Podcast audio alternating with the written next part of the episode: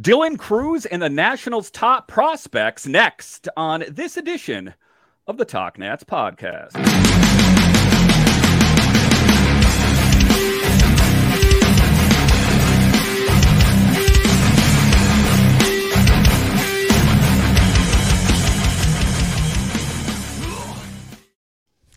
Well, hello and welcome into this edition of the Talk Nats podcast. I'm so glad you decided to join me today. As always, this podcast is free and available on all the major platforms. So when you're using your podcatcher of choice, make sure and hit that follow or subscribe button. That way you will know when the new podcasts are available. My name is Dan Holme. You can find me on Twitter. It's at DanCaps218. You can find the show on Twitter. It's at Talk Nats. Today's episode is brought to you by Manscaped. Take 20% off plus free shipping when you use promo code MinuteCast at manscaped.com. So, in this edition of the Talk Nats podcast, we are happy to have Lindsay Crosby of MLB Prospects and a freelance writer for Major League Baseball here. Lindsey, welcome to the show.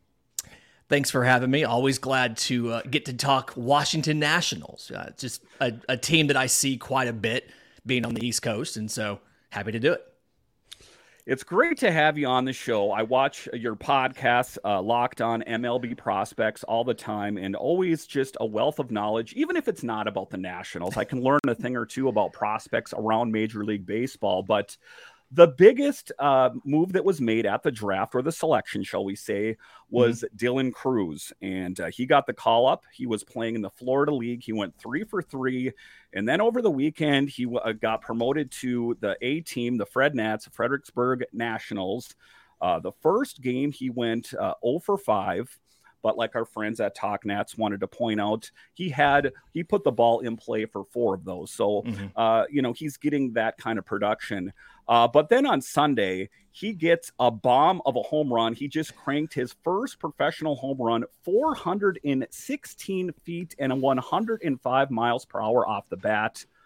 Pretty impressive, all things considered. Talk to me a bit about Dylan Crews and ultimately what kind of player do they have in him?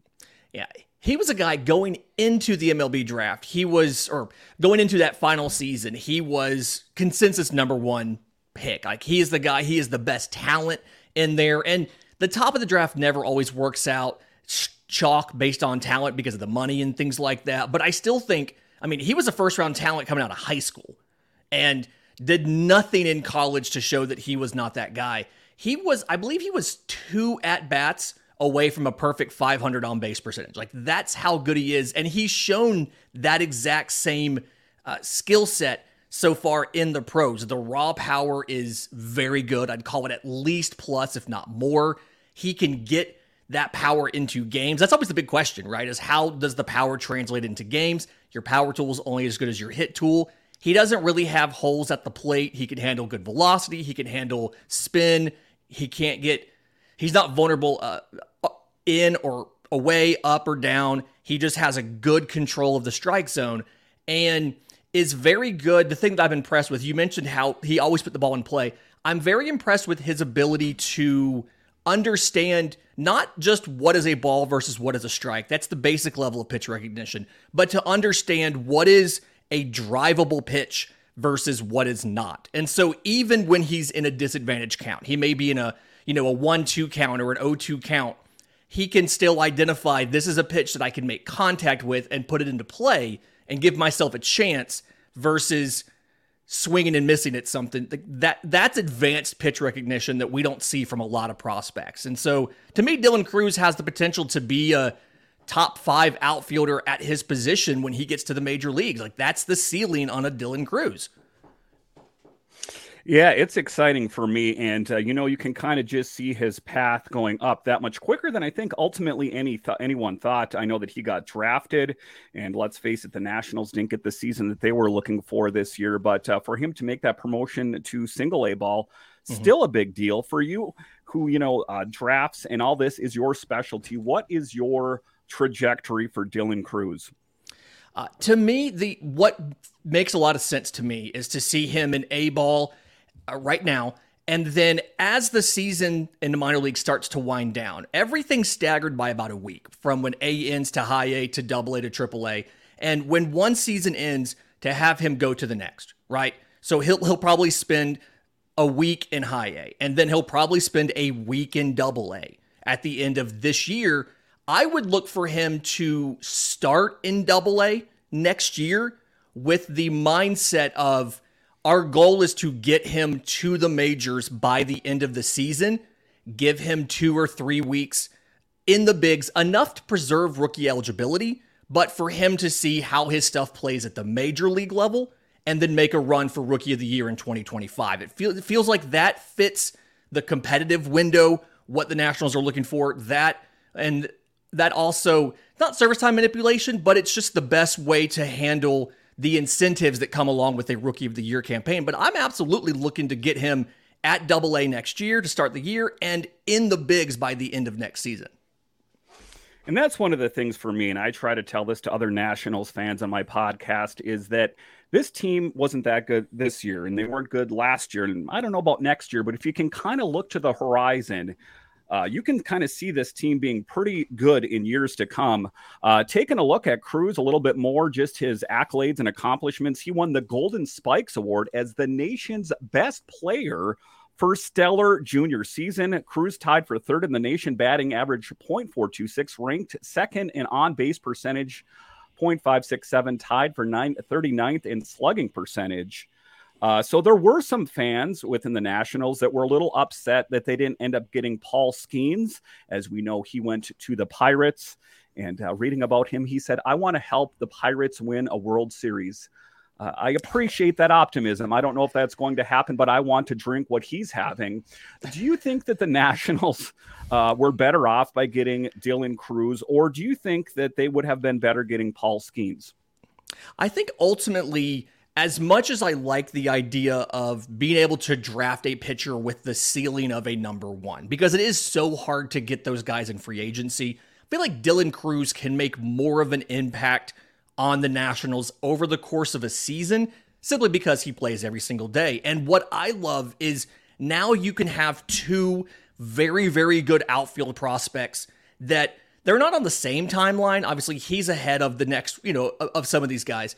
But you can have two very good outfield prospects in James Wood and uh, uh, and Dylan Crews be kind of the core of the next competitive team and then you've got plenty of options for who is that third player with them. Is it a Robert Hassell? Is it Elijah Green? Is it Cristhian Vaquero?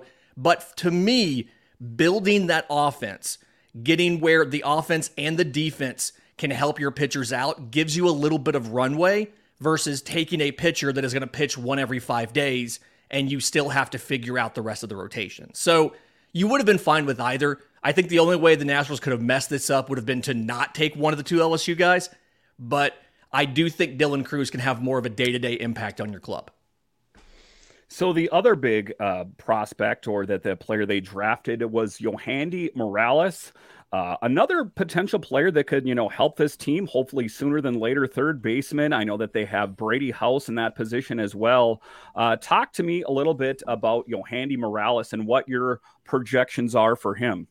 So I think that offensively, he's got above average power. The question's going to be um, can he continue to limit his strikeouts? And can he maximize the contact quality? I mean, the exit velos are fantastic. He gets tons of barrels. But what he needs to do to make things work at the major league level is that second level of pitch recognition like Dylan Crews has. Too often, you know, he's because he's going for that max exit velo and that big hit, he sometimes makes suboptimal contact. So if he can work on the approach and not have the approach be so aggressive, I think he's a guy that, best case scenario, is going to be an above average third baseman. I do think he has the ability to play some corner outfield. If you decided that either you like Brady House better at third, as far as a he has a bigger arm, more reliable, you know, reliable point, you could move Morales to a corner and he could be your third of the three outfielders but I really do like what he does as far as limiting strikeouts and his his impact he can make at the plate. Yeah, I'm excited about it. And uh, one of the things that we were talking about a little bit in the pre-interview was this team that before, you know, they uh, had Max Scherzer on this team, and when they had uh, uh Juan Soto on this team, that their prospect pool wasn't that great, but it has grown exponentially uh, since that movement. Uh, just taking a look at what the Nats got uh, for uh, Juan Soto, uh, Mackenzie Gore, Jarlin Susana, Robert Hassell, CJ Abrams, James Wood, and then who they got for Max Scherzer, Trea Turner, which we're already seeing him, or excuse me, Trea Turner, who went to the Dodgers, now playing for the Phillies, uh, Keibert Ruiz, Josiah Gray, Donovan Casey. So we're already starting to see returns on those players. As we know, Keibert Ruiz is the everyday starter for the Nationals. Josiah Gray uh, is showing promise. And then, of course, uh, CJ Abrams is killing it at shortstop. This is your area of expertise for you. Who are some of the Nationals' top prospects, and who should we get to know a little bit better? So, some of the guys that I've really been impressed with this year, I, already mentioned James Wood a few times, as well as Brady House. Uh, I do think that Jarlin Susana is a guy that gets slept on a little bit, maybe because he's at such a lower level. But I think the fastball is so very good for Jarlin Susana, and so much as as much as Major League Baseball has moved to not be fastball dominant, right? The uh, fastballs are thrown, you know, just around half of the time now when it used to be a lot higher. I do think that his fastball is so good, sits high 90s, uh, and a lot of the characteristics that it has, the the flat approach angle and things like that, are so good that it makes the power slider play up, it makes the changeup play up, and so I think he's a guy that has the potential to be one of those frontline starters in the future, provided that he can continue to improve these pitches uh, and then keep the get biomechanically get the repeatable delivery that he can uh, use to pound the strike zone. I think he's uh, a piece that everybody kind of thinks is a throw in, and I really think is one of the better pieces that came back in that trade and exciting. That that's what I'm talking about. And then you take a look at the outfield as well. It seems like the Nationals are going to be stacked in the outfield mm-hmm. in the future, um, and uh, it's it's just going to be interesting ultimately to see who stays on this team uh, and who goes. But uh, taking a look um, at the Candelario deal, uh, we know that uh, the Nationals acquired Candelario, you know, potentially to just flip him, and that's what it ultimately was. They they got him from the Detroit Tigers. Uh, his last season with the Tigers, he did not play that well. He came here, and the Nats and the training staff and the coaches were to, able to fine tune his game and had a pretty good season, all things considered. So let's talk here briefly about. Uh, who the Nationals got in return Kevin Made and DJ Herz. Uh, Kevin Made a shortstop and DJ Herz uh, a pitcher here. Talk to me about ultimately who the Nationals are getting in those players.